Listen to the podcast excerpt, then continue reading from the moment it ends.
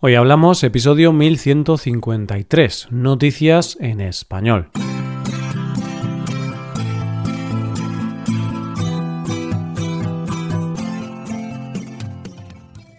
Bienvenido a Hoy Hablamos, el podcast para aprender español cada día. Si quieres ver la transcripción completa, las explicaciones y los ejercicios interactivos de este episodio, visita nuestra web, hoyhablamos.com. Hazte suscriptor premium para acceder a todo ese contenido. Hola, oyente, ¿cómo estás? Espero que estés muy bien y preparado para escuchar las noticias de hoy. Comenzaremos con un perro que tiene un trabajo muy importante y beneficioso para todos nosotros. Seguiremos con la historia de un hombre que nos recuerda que existen buenas personas y terminaremos aprendiendo el peligro de esconder las cosas demasiado bien. Hoy hablamos de noticias en español.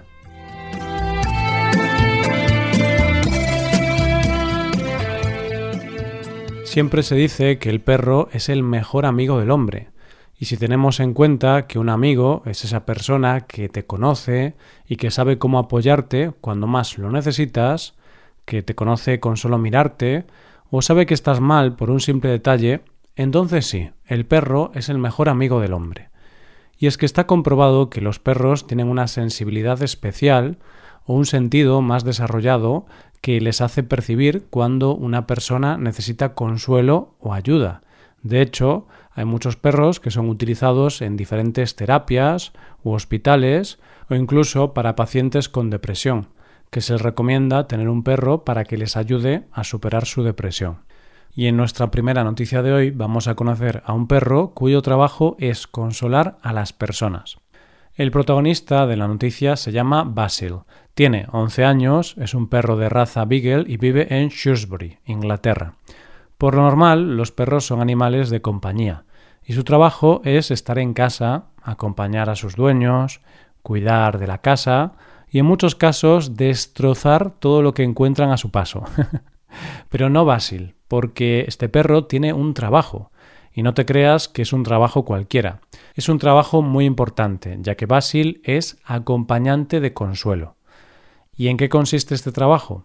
Bueno, para aclarar esto, quizá te sirva de pista si te digo que este perro trabaja en una funeraria. Básicamente, su trabajo consiste en acompañar a las familias que acuden a la funeraria. Y aunque su trabajo parece bastante simple, en realidad no lo es, porque consiste en que cuando los familiares llegan a la funeraria, ya sea para preparar el funeral, en el momento de la capilla ardiente o incluso en funerales o crematorio, Basil se acerca a la familia con el único objetivo de que lo acaricien.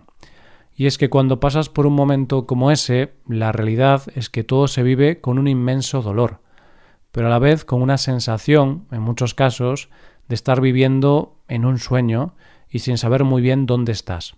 Por eso, Basil lo que hace es acercarse a las personas, saludarlas, dejarles que lo acaricien y ser esa manera de romper un poco ese sueño de dolor. Además, él nota cuando alguien necesita consuelo, ya que si nota que alguien lo necesita, se sitúa a su lado y simplemente deja que lo acaricien. Quizá lo mejor que pueda hacer es dejar las palabras con las que su dueña, Rosalinda, explica la labor de Basil. Él brinda a las familias amor y apoyo incondicional, así como una sutil distracción del dolor. Cuando alguien pierde a un ser querido, a veces parece que nada puede hacer que se sienta mejor, es decir, hasta que reciba un abrazo de un perro de terapia. Esperamos que para aquellos que están sufriendo cuando vengan a nosotros, tener a Basil les haga sonreír, al menos por un momento. Es simplemente algo para aligerar la carga de ese viaje. Y la verdad es que sí creo que el perro es un buen amigo, porque al fin y al cabo hace lo que los amigos hacen en los momentos más complicados: sentarse a tu lado sin tener que decir nada y simplemente hacerte saber que están ahí, como Basil. Vamos con la segunda noticia del día. Voy a hacer una afirmación que seguramente parezca una tontería, pero creo que a veces olvidamos. ¿Preparado? La afirmación es que yo creo que el mundo, a pesar de lo que muchas veces pueda parecer, está lleno de buenas personas. Personas que piensan en los demás, que ayudan a los demás y que facilitan la vida quitando obstáculos de los caminos en lugar de ponerlos. Se suele decir que para muestra un botón, y el botón de esta afirmación, el ejemplo, es nuestra segunda noticia de hoy. Los protagonistas de esta historia son Karen Cunningham y Troy Littleton. Ellos son alumna y profesor. Y en este caso, Karen tenía un problema y él le dio una solución. Karen era alumna de posgrado del MIT, Instituto Tecnológico de Massachusetts. Y cuando estaba en mitad de su tesis del posgrado de tecnología y en medio de la pandemia, tuvo una hija. Esto es una felicidad, está claro. Pero el problema llegó cuando se planteó dejar el posgrado porque no tenía con quién dejar a su hija. No podía pagar a un cuidador y además su marido estaba todo el día trabajando en sus dos trabajos. Entonces, Troy, su profesor, supo que tenía que darle a Karen una solución, ya que no quería que ella, como tantas mujeres, tuviera que dejar sus estudios por no poder conciliar el cuidado del hijo con sus estudios. Y así fue como encontró la solución perfecta, una solución muy sencilla pero muy efectiva. ¿Cuál fue la solución? Una cuna, una simple cuna. Le compraron a Karen una cuna que puso en el despacho para que pudiera llevar a la bebé de 9 meses siempre que fuera necesario. Y es que, como Troy dijo, mi nuevo equipo favorito para el laboratorio, una cuna portátil de oficina, para que mi estudiante de posgrado pueda traer a su pequeña de 9 meses al trabajo cuando sea necesario y yo pueda jugar con ella mientras su madre trabaja. Todos salimos ganando. Y es que gracias a este pequeño gesto, Karen pudo terminar su tesis y presentarla y graduarse, cosa que sería bastante más complicada si no fuera por una cosa tan sencilla como una cuna. Pero realmente el regalo no fue solamente una cuna. Fue algo tan necesario en el mundo como la empatía, además de una crítica al sistema, ya que, como dice Karen, lo que ha hecho Troy es como un pequeño lugar cálido en un lío de cuidado infantil inasequible y licencia parental inadecuada en nuestro país. La historia se ha hecho viral en redes sociales y a Troy se le ha calificado como héroe, a lo que él ha respondido: desearía que la gente pudiera ver al verdadero héroe aquí. Es la mamá estudiante de posgrado, no yo. Pues eso, que hay buenas personas y empáticas en el mundo. Gente como Troy que hacen de este mundo un mundo mejor. Llegamos a la última noticia del día.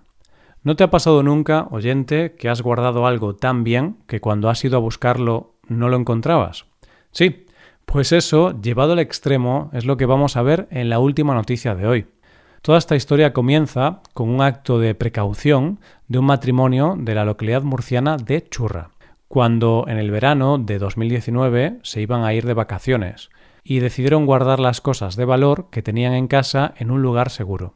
Y he de reconocerte que esto de encontrar un lugar seguro en tu casa es algo que me fascina, porque creo que habría que hacer un estudio para entender qué pasa por nuestras mentes para creer que son seguros algunos lugares muy inverosímiles. La cuestión es que esta pareja decide que su lugar seguro para guardar sus ahorros, un total de 3.500 euros en efectivo, era un sobre con radiografías.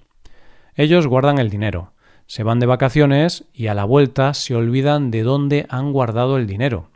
2 años más tarde se ve que hacen limpieza en casa y deciden tirar el sobre con radiografías. Y cumpliendo, como buenos ciudadanos, en lugar de tirarlo a la basura normal, lo llevaron a un punto de reciclaje y gestión de residuos de la localidad. Y es en este momento cuando entra en juego José María Hernández, que es la persona al frente de este servicio y es el encargado de comprobar que las cosas que llevan ahí realmente se tienen que entregar allí. Es el encargado de comprobar los residuos a reciclar. Así que el hombre del matrimonio entrega el sobre para reciclar. José lo recepciona y el hombre se va. Pero la sorpresa viene cuando José, al abrir el sobre y sacar su contenido para su reciclaje, se encuentra que no solo había radiografías, sino también dinero y algún documento. Y gracias a estos documentos, donde aparecía el nombre de esta persona, pudo llamar para comprobar que efectivamente la persona que había entregado el sobre era el dueño del sobre y de todo lo que había dentro, claro. Llamó al hombre y le dijo que tenía unos documentos para él y cuando llegó le hizo entrega del dinero. Y lo mejor de todo es que el hombre, cuando vio el dinero, dijo que no tenía ni idea de dónde había guardado ese dinero. ¿Te imaginas la cara de esta pareja cuando encontraron los 3.500 euros olvidados? Así que, oyente, la lección de hoy es que hay que tener cuidado con los lugares seguros. No vaya a ser que sean tan seguros que incluso nosotros mismos los olvidemos. Y esto es todo por hoy. Con esto llegamos al final del episodio.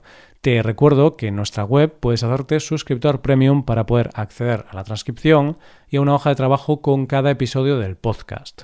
Todo esto lo tienes en hoyhablamos.com.